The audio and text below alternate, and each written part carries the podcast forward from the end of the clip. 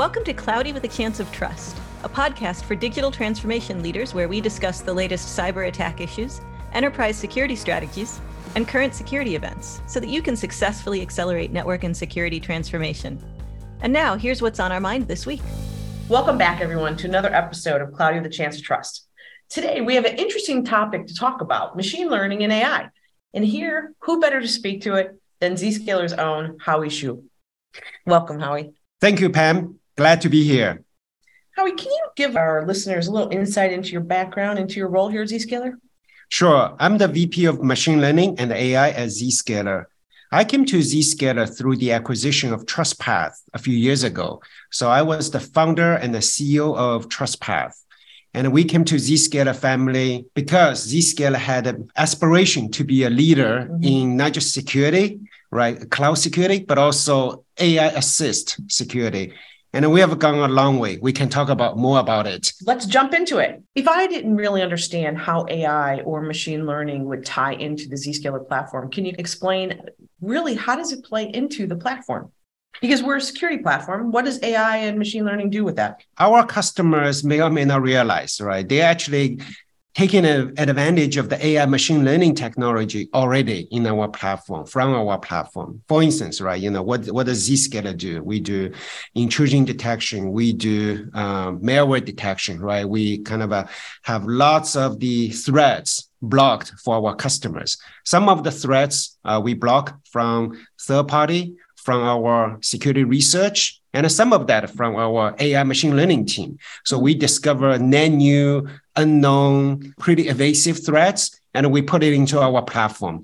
You may not know, but you actually, you know, some of the threats we blocked for you yesterday or last week uh, were AI based. Wow. So can you give us a little insight into what you're working on now? Um, like what's the the projects that you have underway or where are you seeing machine learning and AI expand within Zscaler?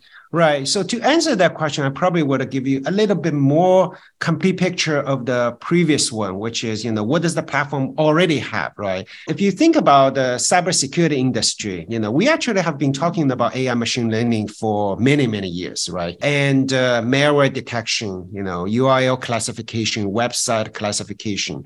So those are the, to me, like stakeholders, like almost uh, most of the security companies would do that, right? So we have already put that into production for many years. So that's what you know we already have. Mm-hmm.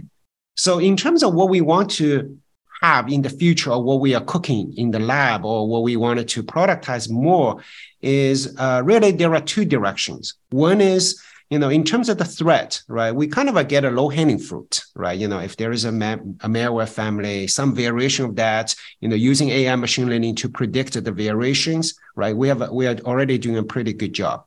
But there are threats that's far more evasive, right? You know, think, you know, some of the recent attacks over the last few years, they were hidden in the network for many months, right? You know, C2, they, they, they actually get, caused a lot of damages, right? How do we detect those very evasive attacks sooner or earlier for our customers. That's actually a big thing, right? Mm-hmm. So, so essentially threat, unknown threat detection, but more evasive ones. So that's one direction. The other direction we are doing is, you know, forget about threat itself. No matter how good a threat detection or prevention system you have, you still want to have a good policy, meaning that who can access what, right? This is a zero trust, right? Zero trust is one of the buzzwords that everyone is talking about these days. But I would argue that very, very few vendors or very, very uh, few customers really, really have taken zero trust into true, true reality, right? So what is zero trust? Zero trust is one user or a user can only access certain applications, no more and no less, right? Well, it's easy when it's just you and me looking at uh, mm-hmm. 20 applications. Right. What if there are 10,000 users? Mm-hmm. What if there are 10,000 applications? Who's going to make sure a user going to certain number of applications, no more and no less? Who's going to do the, all the work? And by the way, that person's situation change all the time, right? Mm-hmm. And because of the dynamic nature, because of the context changes, and also the granularity cannot be, hey, everyone belonging to the engineering department should have the same policy. So, so those kind of things, I think how to make the policy granular, dynamic, contextual, to make that a true zero trust, it's not easy. Mm-hmm. right? So really, there are two things. One is discovering unknown threats, preventing them before they cause the damage. The other one is have very granular dynamic policies so that a customer's environment is secure. So those are the two big categories we are working on. By the way, you know, it's not just the machine learning team is working on it. We actually collaborating with our domain experts mm-hmm. from the security research team, from the engineering team, right? So we always say that within the team, within the company, that uh, machine learning team cannot go very far unless until we actually collaborate uh, fully with a lot of the domain experts in the company. That's what we are doing that's awesome. It does take a it takes a community, right? I'm, I'm sure to stop what we see on a daily basis. I'm so excited about the whole policy configuration and, and machine learning relative to that because there isn't a day to go by that a prospect, a customer, somebody doesn't ask me, well, how do you really define policies? It's overwhelming. You know, when you look at some organizations like my former one, there's over 100,000 employees, you know, over 150 countries in the world there were about just shy of 7,000 applications. How do you 100,000 applications? Uh, no, there was no 100,000 people with with 7,000 applications. 7,000 applications, yep. 100,000 people. Right. Now it's great because for most of those listening, if, if you are, you know, have the Zscaler platform, you know that if you deploy, right, Zscaler, you can deploy it in a discovery mode. So you can start to understand what your application portfolio is. Now that you have that data, and all this information, what do you do with it? It is overwhelming to organizations. So they actually get stuck, right?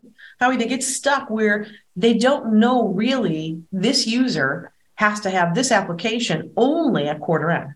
So unless you're actually doing this constant understanding, this machine learning of what users are requiring ongoing, it's only a snapshot in time. So how good is that snapshot in time? And or if an employee moves roles, and now they don't aren't part of finance any longer, right? They went to the sales group and now they don't need the, the, all of the finance applications. They only now they need a lot of the sales applications. And so it's really exciting to hear the work you guys are doing on the policy configuration. And uh, I would actually say one thing here. So, Pam, you just mentioned that, right? You know, the the world is dynamic, right? People come and go, application come and go, right? And it's kind of a, getting faster and faster moving, right? But I would even argue that even if you consider in the old days that slow moving, right? You know, you don't have too many people coming and go too often, too many new applications up and down too often. Even in that world, people do not necessarily know their world, right? Meaning that, hey, how many applications, what applications where, right? Right. So what you are seeing is is definitely a big challenge that we are trying to address. I would even say that without that, you know, fast changing, mm-hmm. you know, just because you have a hundred thousand people, just because you have thousands of applications, people have a hard time to even know the inventory, what's right. going on, right? Right. Plus, things are dynamic. That's mm-hmm. that just makes things even more interesting. So the reason I kind of mentioned this is we actually have been working with a few of our customers, right? You know about this policy things. This is not just a one customer, two customer. Actually, we run into multiple customer that hey, you know, uh, Zscaler team, you discovered this, right? That doesn't sound right because we don't have X. Mm-hmm. And then a week later, they said, "Oh, yes, I didn't realize we have X." Right. so I felt like, wow, you know, even before we're talking about things change left and left and right, mm-hmm. just the, you know, this X has been there for the last two years.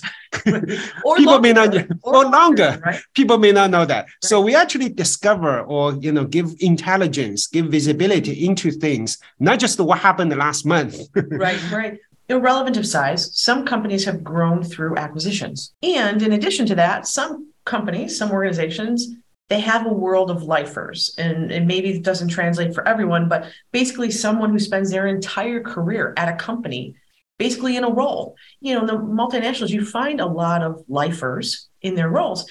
And when they come due for retirement, yeah, there's documentation, but it's never 100%. It never really explains the environments there were band-aids put in environments, right? In addition, there are also such old applications still running that may that can't be fully qualified names because they're so old and maybe they're just an IP address. So will it also because if you run discovery mode with Zscaler, you'll actually identify where users are going because you see, right, they're connecting to this IP address and in, in my former role, we would call you and say, Howie, what is this IP address you're going to? You say, oh, Pam, it's this application we created and it's only used at month end or quarter end or something. And we'd be like, okay. And there's only six people using it, of course, right? So now you're going to rationalize that application. In your view, and what you're working on, do you see those kind of scenarios? Because I know I've talked to a lot of companies that have that scenario. Do you foresee being able to account for those old applications with machine learning also to say, you know, hey, these old apps should be actually put into these policies for these users to get to. Will you be able to account for that also? Well, of course, I, we can do anything and everything. no, I mean, look, you mentioned a couple of th- interesting things. You know, that's what uh, AI and machine learning uh, are shining. So you mentioned the two things just now. One is a lot of the knowledge is embedded in humans' brain. You know, right. if the people is gone, uh, the person is gone, then what do we do? Right? It's a very human dependent, mm-hmm. right? And then the other thing is the human scale, right? You know, um, just the one person or right. 10 people, how much can you do, right? You're at a, at a mercy of the number of the you know resources you have right so human dependent human scale right and then the other thing is a human scale matters in the in the in your previous uh, point in that hey i can deal with ad i can deal with sap but i have a long tail Right. Right. You know, you said you have 7,000 applications. You probably know first seven or maybe 70 applications inside out, right? Mm-hmm. But do right. you know the next 6,000 application inside Correct. out? You don't have that you know resources energy right? So because you you are at a human scale mm-hmm. right? What if you can at a you know at a scale far more than human scale right? So so the way i look at ai machine learning right? If you have a problem right you say hey if i just uh, double the amount of the, my team you know i can so, sort of solve the problem you don't need ai machine learning the reason you don't need AI machine learning is AI machine learning is not a panacea. It's not like 100% accurate, right? I was I was actually completely joking to say we can solve anything and everything. It's the opposite, right? AI machine learning is not going to solve anything and everything. At the same time, AI machine learning can solve a, a problem at a scale or multiple order of magnitude scale mm-hmm. difference, right? You know, for instance, if this problem you had 10 people, what if you need to solve a problem, long tail? You need 10,000 people. You don't have 10,000 people. That's the perfect, you know, sort of the use case for AI machine learning. Knowing that AI machine learning may make a mistake, but it's far better than, you know, you don't even you don't even get a chance to look into this sort right. of problem, right? Right. So I think this is the challenge and opportunity for AI machine learning for the quite foreseeable mm-hmm. future. Mm-hmm. If you ask me, hey, Howie, do you have a policy recommendation? Do you have a malware detection that's so accurate, mm-hmm. right? You know, the detection rate, the precision, right. both are 100% or close to 100%. We don't have that technology. I don't expect we have we have that technology in the foreseeable near future, right? But if you ask me, hey, Howie, I have a solution, right? Some somewhat with the conventional technology, somewhat with the human mm-hmm. help, but I can only do at this scale, right? I want to solve a problem three order of magnitude more, right? A thousand x, right. ten thousand x. It's not even a starting point for me to solve that problem with my current way of doing things. Can AI machine learning help?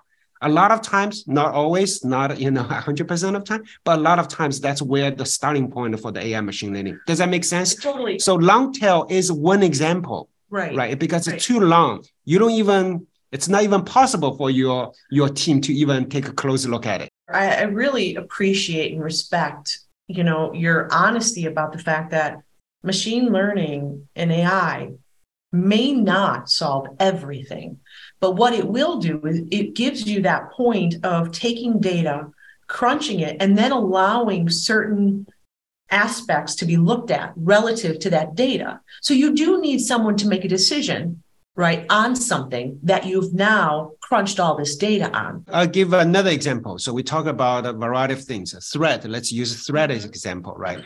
So we all know that, you know, a couple of years ago, there was this thing called, you know, SolarWinds attack, which right. impacted oh, so many companies, one, right? right? Government agencies, you know, Microsoft, mm-hmm. the big, small companies, right? And it was very damaging.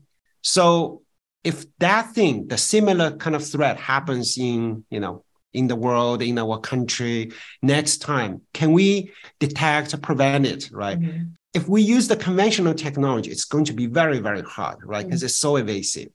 At the same time, I would say AI machine learning is a very interesting technology to deal with that. Mm-hmm. But however, am I going to tell you, hey, use AI machine learning, it's going to detect the next SolarWinds precisely. Hey, here's that thing. You know, probably not, right? What it's going to do is it, because of the AI machine learning, because of the big data technology, we can afford to look at so many signals, so right. many dimensions of the data. We can actually come up with a much shorter list, mm-hmm. right? Mm-hmm. Maybe with some human pruning it, mm-hmm. validating it, and among, let's say, 20 interesting alerts, you mm-hmm. see, wow, this is actually something potentially very damaging, right? I think what I'm trying to say is AI machine learning is not going to pinpoint that needle in the haystack precisely, no more than no less. That's too idealistic, right? Mm-hmm. However, coupled that with domain knowledge, right? Couple right. that with the conventional right. technology, couple that with our, you know, trying to chew technology mm-hmm. together. I think we have we are able to advance the, the threat detection um, by a very large margin that's really exciting to hear because threats are getting worse, right? And how can you actually monitor the world? Um, with Zscaler, we have so much data because of all the customer traffic, right, going through the Zscaler cloud.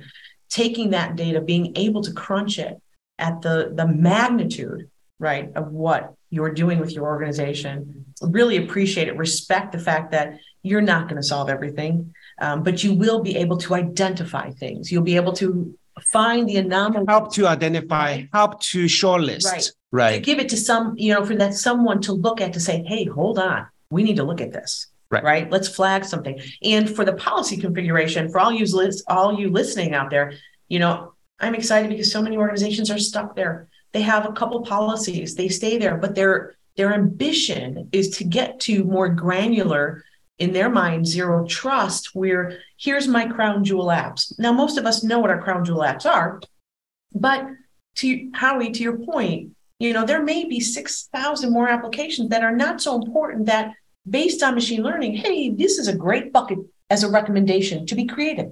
And if the system can do that i think that can take a lot of pressure off organizations and those administrators trying to crunch things trying to figure out what is the right way to do this at least give them a starting point to think about something. Yeah, yeah. I mean, that's the kind of the area that you wouldn't, you know, possible to think about mm-hmm. doing anything granular control, right? right? Now you have a at least I have some hope. Absolutely. And uh, also, you know, the domain experts. This is actually, you know, we are actually leveraging day day in and day out.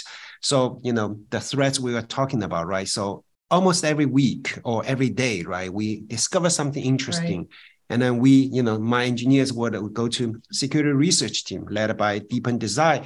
And we say, hey, you know, what is this? Right. Mm-hmm. And then sometimes they say, wow, this is actually very, very interesting. Let's do something. Right. So, so I started seeing a lot of those exciting uh, collaboration and then really, really makes uh, a big difference to our customers at this point. Absolutely. Well, listen, this has been a great conversation. I hope all of you out there have enjoyed it. Howie, thank you so much for taking the time to sit with us talk to us about machine learning and AI here at Zscaler? That's our mission. So, you know, it's it's it's an interesting mission, you know, a few years into it. And I think that there will be far more exciting stuff coming out of Zscaler, coming out of this team, coming out of this approach uh, for the years to come. Thank well, you, look Pam. forward to it. And all, to all you listening out there, thanks again for tuning in to another episode. Thank you, everyone. Bye.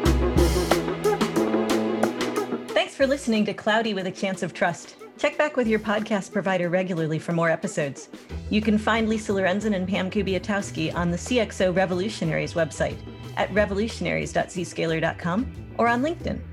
Statements by Zscaler podcasters and guests are informational only and should never be construed as legal advice.